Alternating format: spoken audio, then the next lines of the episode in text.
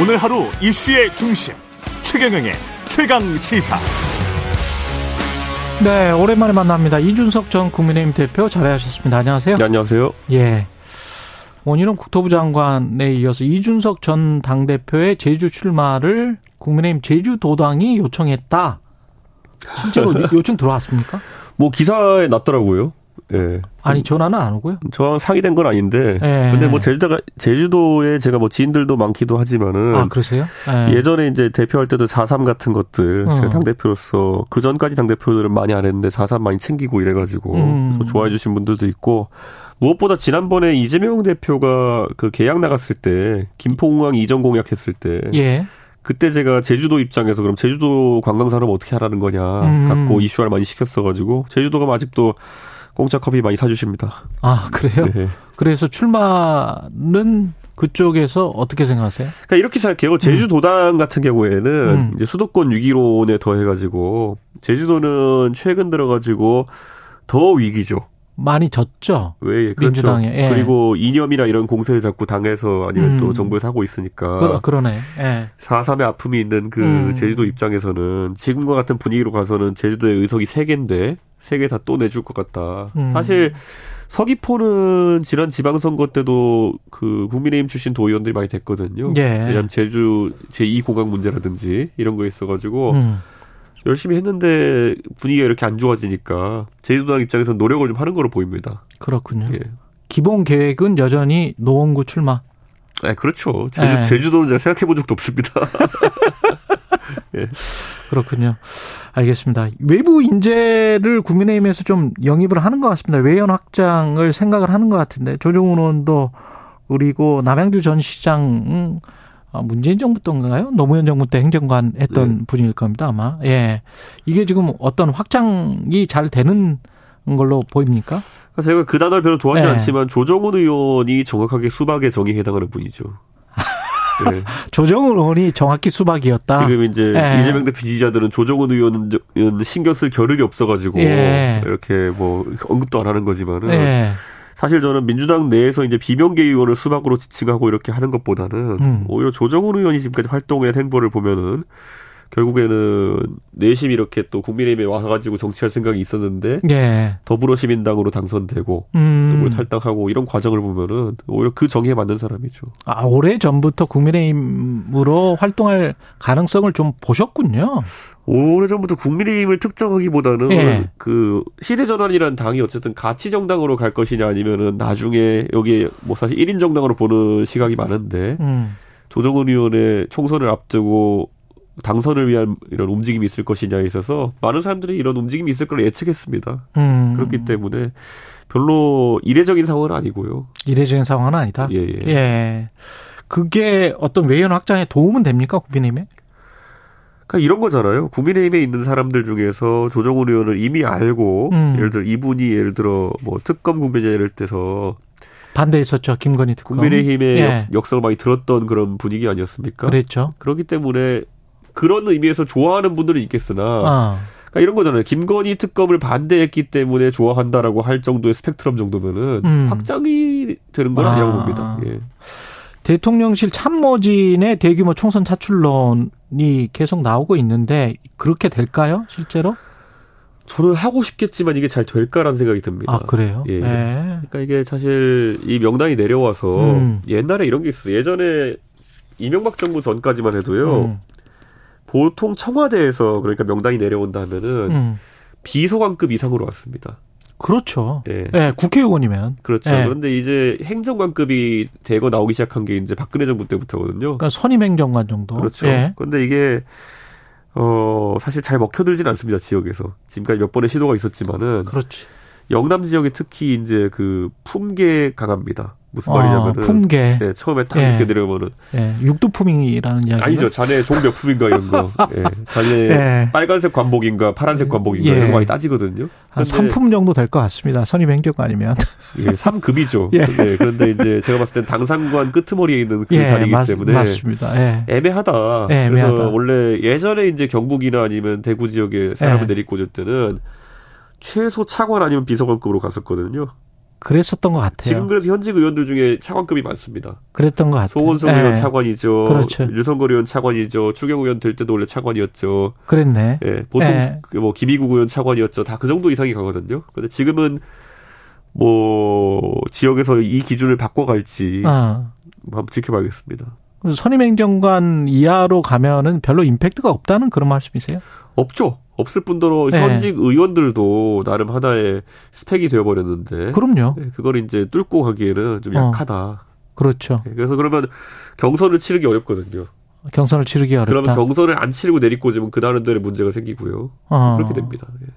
유튜버들 등 이상한 명단이 올 가능성이 있다. 그러니까 저는 이게 참 안타까운 게 예.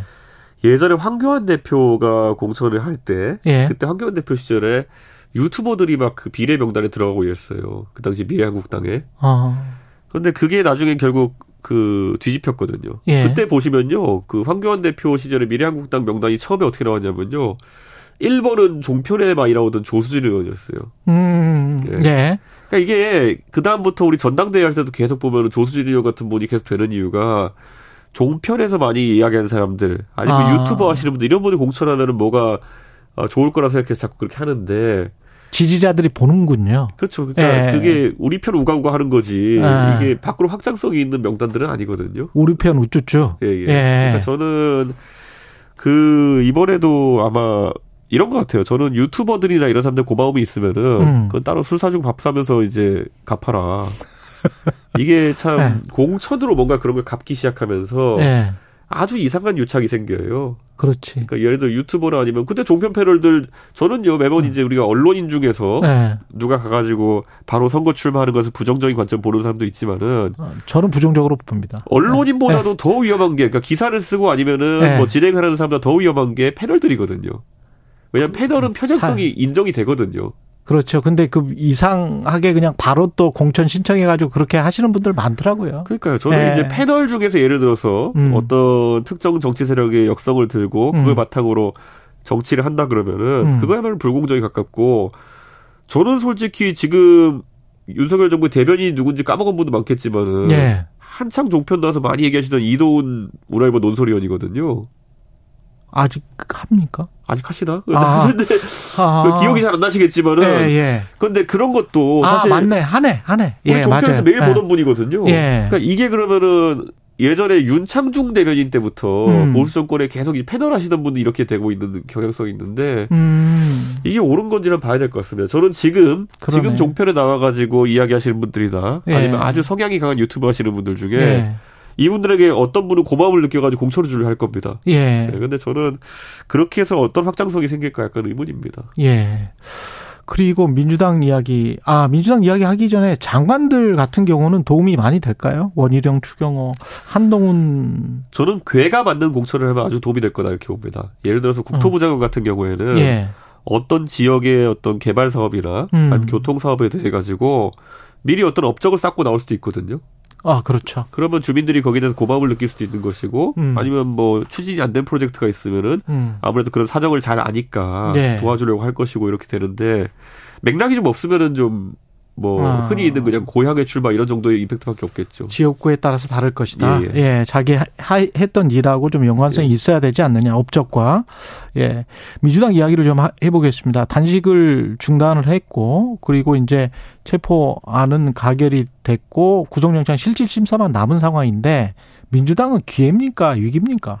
위기죠. 이걸 기회라고 네. 표현하기는 어렵습니다. 예. 어떤 분들은 뭐 보수 진영 입장에서 음, 이재명 대표 리스크가 사라지면은 음. 뭐 어떤 식으로든 사라지면은 이제 오히려 기회가 될 것이다 이러는데 그렇죠. 그렇게 국민의힘 의원들을 말씀하시는 분들이 있더라고요. 예. 저는 뭐 그분들이 조심스러운 관점을 가져가는 건 좋지만은 음. 지금 상황에서 민주당은 리더십에 혼란이 올 가능성이 높습니다. 리더십에 혼란이 올 것이다. 그러니까 이재명 대표 이거거든요. 이재명 대표 쪽에 줄 섰던 사람이 너무 많아요. 아, 그럼 이 사람들은 그 입장을 가- 쉽게 바꿀 수가 없거든요. 그렇지. 그러면 이제 이재명 없는 이재명 팀 같이 되는 겁니다. 당이 아, 계속.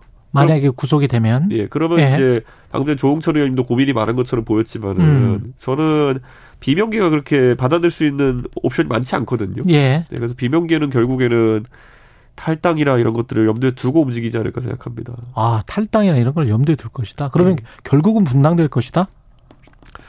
분당까지는 모르겠지만 분당 정도까지 가는 위기가 고조될 것이다. 예. 막판에 그것을 누가 이제 어떤 통큰 지도자가 봉합할 수 있겠지만은 어. 저는 그래서 단식 막판에 그 문재인 대통령이 나타난 것도 네. 저는 그런 의도가 있다 봅니다. 아 그러면 결국 어른이 없는 상황에서 전직 대통령은 이름- 음 가장 큰 어른입니다. 그러면 문재인 전 대통령이 어쩔 수 없이 개입하는 그런 상황이 될 수도 있다. 그렇죠. 이게 비명계랑은 싸울 수 있지만은 음. 친명계가 문재인 대통령과 싸울 수는 없습니다. 그렇겠죠. 예. 네. 아무리 예전에 뭐 이재명 대표가 대선 치를 때 예. 문재인 정부에서 잘 안 도와줬다고 하는 인식이 있다 한다 하더라도 예. 대통령한테 막 대들 수는 없거든요, 그거는. 예. 그렇기 때문에 아마 비명계에 있어가지고 예. 가장 좋은 시나리오는 어. 결국 위기가 고조됐을 때 문재인 대통령이 어른으로서 중재해가지고 음. 당의 내부를 봉합하는 형태 이걸 좀 바라지 않을까 생각합니다. 그렇군요. 정청래 최고위원이 그런 이야기를 했나요? 옥중 공- 공천 이야기까지 하면서 뭐 구속영장이 받아들여진다고 하더라도 결국 내년 총선의 공천장은 이재명 당대표 이름으로 나갈 것이다. 가능합니까? 그러니까 저는 이거 뭐 이재명 대표 지지자들 중에서 음. 예. 뭐 인터넷에 보면 막 확인 안된 얘기들도 많아요. 무슨 처음에 김대중도 했는데 왜 못하냐. 김대중 대통령이 옥중 공천을 하신 일이 좀 기억이 안 나거든요. 음. 근데 그런 가짜 정보까지 나오고 있어요. 예. 김대중 대통령도 옥중 공천을 했는데 왜 이재명 대표 못하냐 그러는데 음. 김대중 대통령이 옥고를 치르신 적은 있고 예. 그리고 뭐 해외로 나가가지고 계시면서 음. 또 창당을 주도하신 적 이런 적도 있겠지만은 예. 옥중 공천은 제가 들어본 적이 없습니다. 저도 잘 기억은 안 나네요. 근데 그냥 예. 그러려니 하고 사람들이 듣고 넘어가는데 그런 예. 사실관계부터 지적을 해야 되거든요. 그때 옥중 공천을 할 수 있는 그런 정부가 아닌데. 불가능하죠. 예, 예. 그리고 옥- 공천이라고 하는 것은 예. 무전기가 있어도 안 됩니다. 예를 들어 감옥에 무, 무전기가 있어도 예. 그런 정도의 소통 가지고는 할 수 없는 거거든요. 그렇겠죠. 예를 들어 공천이라 하는 거는 예. 개인의 내밀한 정보를 다뤄야 되는 것이고 음. 어떤 의혹 제기가 있으면은 대표한테 와서 스스로 하- 그 해명하기도 하고 그런 걸 다 대표가 할 수 있어야지 공천을 한다는 것이지 지금 상황에서는요 이재명 대표 지지자들이 생각 잘 하셔야 되는 게요 음. 이재명 대표가 감옥에 들어있을 때 옥중 공천 도장을 찍어야 된다고 하는 분들은 자기들이 공천하고 싶은 겁니다. 음. 그러니까 이재명 대표를 위한 게 딱히 아니에요. 예. 그러니까 이재명 대표를 정말 좋아하시는 분들은 음. 이 말씀 하시는 분들이 되게 위험한 분들이라는 생각을 해야 되는 거거든요. 아. 그러니까 이재명 대표 오히려 도장 지금 측근 정치하고 있다. 측 호가호이죠 그러니까. 허가호이 하고 네, 있다. 그러니까 저는 이재명 대표를 진짜 좋아하시는 분들이라면은 그리고 이런 식으로 하면요.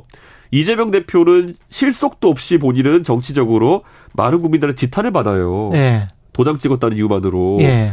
차라리 이재명 대표는 저는 지금 시점에서 만약에 본인이 뭐 이런 어려움을 겪고 있다 하더라도 저는 사실 그 영장 심사 전에 한번 대표직을 던지는 건 어떨까 하는 생각했었어요 이재명 대표가. 음. 그러면 오히려 영장 심사에도 저는 긍정적인 효과를 줄 수 있고 예. 만약에 이재명 대표가 심사에서 기각된다. 음. 그럼 비대위원장 누굴까요? 이재명? 그걸 제가 이제 아. 방송 나가가지고 계속 화투에 비유해가지고 논란 읽고 있는데 예. 자기가 싸고 자기가 먹는 상황도 나올 수 있는 따닥. 겁니다. 네. 예. 그, 예. 잡, 잡뻑이라고 하던데 이거는 따닥. 공중파 라디오니까 제가 예. 하는데 예. 그게 굉장히 큰 게요. 저희가 실제로 그 예. 게임을 할 때 보면은 예. 자기가 어쨌든 무더기를 만들고 자기가 가져가게 되면은 그렇죠. 한 장씩 더 받습니다. 다른 사람들 멘붕, 멘붕오지. 아, 그렇죠. 예, 근데 그게 무슨. 의미냐면요. 예. 이렇게 보시면 돼요. 예. 제가 김종인 비대위원장과 이준석 대표와의 차이가 뭐냐를 설명할 때 이렇게 얘기해요. 음. 비슷한 것 같지만은 김종인 비대위는요. 비대위원을 본, 전부 다 본인이 골랐습니다.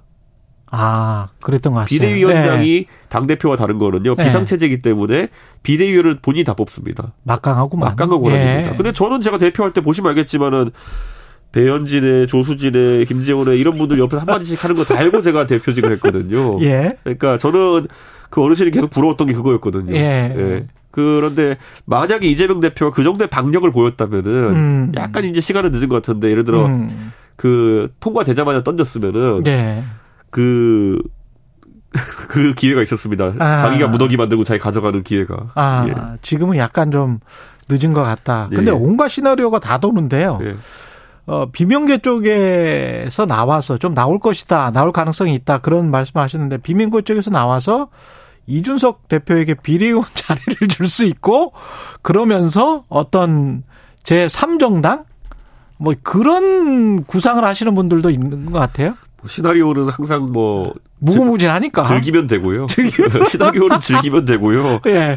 근데 저는 어떤 소통도 한 적 없고 그런 고민 해본 적도 없습니다. 예. 만약에 그런 상황이 도래해서 그런 제안이 진짜 왔다 그러면 어떻게 되는 거예요? 저는요 그거는 네. 내년 1월 한 말쯤 되기 전까지는 아무도 제안하지도 않을 거고요. 아무도 고민하지 아, 않을 그렇- 거기 때문에 그렇겠지. 예, 저는 지켜보면 된다 이렇게 생각하고요. 예. 앞으로 정치적 일정이 많이 남아 있습니다. 예를 들어서 음. 저는 여기서 중요한 게 음. 예를 들어 이겁니다. 지금 12월 말에 이제 그 50억 특검이나 이런 도이치 특검이나 이런 게 예, 예정돼 있거든요. 예. 근데 지금 민주당의 정치 상황 때문에 이게 통과 안 될 가능성이 생겨버렸습니다. 아, 그러네. 예, 이게 지금 민주당 의석이 168석이고 그런데 예. 비명계가 앞으로 그런 행보에 협조를 할지 안 할지 아. 예. 사실 명분상으로는 다 투표에 참여해야 되거든요. 그렇죠? 근데 그때 정기 개편이 만약 벌어지게 되면은 예. 특검 안 하고 넘어갈 수 있는 방법이 생깁니다. 음. 그렇기 때문에 더더욱 여당에서는 비명계 영입 등을 통해 가지고 그 변수를 지워버리려는 노력을 할 겁니다. 아, 국민의힘은 이 분열되는 상황이 민주당이 분열된 상황이 꽃놀이패네. 왜냐면 좋네. 왜냐 예. 근데 특검이라는 거는 네. 국민의힘에게도 절박한 게 뭐냐면은 그게 들어가잖아요. 예. 지금 도이치나 아니면 50억 같은 거는 그냥 거부권 때리면 된다고 하죠. 예. 근데 여기에 아마 민주당이 막판에 수정을 통해 박정원. 가지고 양평이랑 양평 고속도로랑 그렇죠. 그 다음에 해병대 사건을 그렇죠. 얹을 가능성이 있습니다. 예. 그러면 국민들 입장에 봤을 때 네. 아니 이 네 개의 중차대한 사안을 다 그럼 거부권을 한단 말이야? 특검법은 하나기 때문에 어. 거부권은 네 개 다 거부해야 됩니다. 아. 그게 부담이 가거든요. 그렇죠. 애초에 이런 상황을 맞이하지 않는 것이 굉장히 중요한 것이고 음. 그럼 이렇게 생각해 보십시오. 만약에 이런 네 가지 건을 다루는 특검이 생긴다. 음. 그럼 대한민국은 검찰이 두 개가 되는 겁니다. 음. 서로 압수수색할 겁니다. 그러면은. 그렇게 되겠네요. 그러니까 선거 앞도 굉장히 혼란스럽기 때문에 굉장히 그리고 그, 그 관련해서 또 뉴스도 엄청 많이 나올 것이고. 그리고 이 특검이 하는 게 더 솔직히 말하면은 휘발성이 폭발성이 큰 사안들이죠. 그렇죠. 그러니까 이 특검이 오히려 검찰보다 더 주목받는 상황이 나올 수 있으니 음. 저는 이 상황은 절대 만들지 않으려고 할 것이다. 그래서 음. 최대한 정무적인 노력을 할 것이다. 그게 예. 뭐냐면은 비명계에 대한 아마 개별 접촉 수준의 이런 이야기들이 들어갈 것이다. 국민의힘에서. 그 중에서 이제 뭐 제가 봤을 때는 뭐 자기들이 봤을 때는 음. 대화가 된다고 생각하는 분들이겠죠. 예. 예를 들어 뭐 고민정원한테 가서 그러진 않겠죠. 그러니까 예. 이게 뭐 좀 사람 가려가지고 하겠죠. 친문은 아니지만 뭐 호남 의원들 중에서 혹시 뭐 접촉을 할 수 있는 이번에 보십시오. 김동철 의원을 한전 사장에 임명하는 것이 그렇죠. 호남 출신이죠. 이례적이라는 평가가 있었음에도 끝까지 음. 간 거는 음. 봐라 우리는 귀순 용사를 절대 버리지 않는다. 음. 이게 지금 시점에 나와야 됐던 거거든요. 예. 그러니까 저는 그 엄청나게 지금 옛날에 우리 전쟁할 때 보면 하늘에서 그 비늘 같은 거 많이 뿌리잖아요. 예. 삐라라고 하는. 근데 지금 엄청 살포할 겁니다, 지금 아마. 아, 예. 재밌네. 야, 이런, 이런 behind 시나리오 같은 거를 듣는 것도 재밌는, 재밌는 것 같습니다. 강서구청장 관련해서는 선대위가 출범됐는데, 안철수 의원이, 아, 상임 고문, 아, 효과는 있습니까? 이게 지역 예. 단위 선거에서 상임 고문 정도면 아무 의미 없는 자리거든요. 의미 없다. 예, 의미 없는 자리인데 이거를 또 대선 득필하는 걸 보니까 예. 굉장히 지금 안철수 의원 자체는 조급한 것 같습니다. 아, 조급하다. 네, 왜냐하면 예. 안철수 의원이 수도권에서 지금 본인이 역량이 있다는 걸 증명해야 되는 상황인데 음. 예, 지금 기회가 마땅치 않다 보니까 어, 이번에 보궐선거를 통해 가지고 그렇게 하려는 것 같은데 사실 왜 하려는지 잘 모르겠어요. 강서구청장은 오늘도 동아일보에서는 그 칼럼으로 때렸던데 그 이게 나오는 것 자체가 잘하는 겁니까? 국민의힘이? 저는 이제 이렇게 보셔야 될 것 같아요. 예. 이번 선거를 갖고 음. 어떤 결과가 나왔을 때 음. 지금 아마 청취자분들도 한번 생각해 보시면 좋겠는 게 이게 윤석열 대통령에 대한 평가이냐, 김태우 개인에 대한 평가냐, 아니면 음. 김기현 지도체제에 대한 평가이냐 를 봐야 될 거거든요. 예. 뭐 안철수에 대한 평가는 절대 아닐 거고요. 예. 그러니까 저는 그런데 여기서 각자 이제 폭탄 돌리기 할것 생각이 들어요. 어. 이제 KBS 가족 오락관 생각나면은 어.